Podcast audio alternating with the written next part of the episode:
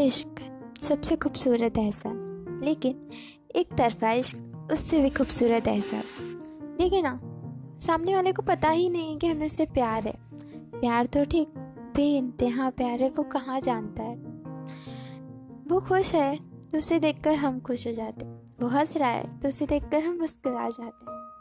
कितना खूबसूरत होता है ना यह एहसास तो एक तरफा इश्क पर ही बनाकर एक पोइट्री अपने लफ्ज़ों में मैं लेकर आ रही हूँ वर्षा ऋतु चंचल आपके लिए। स्टेट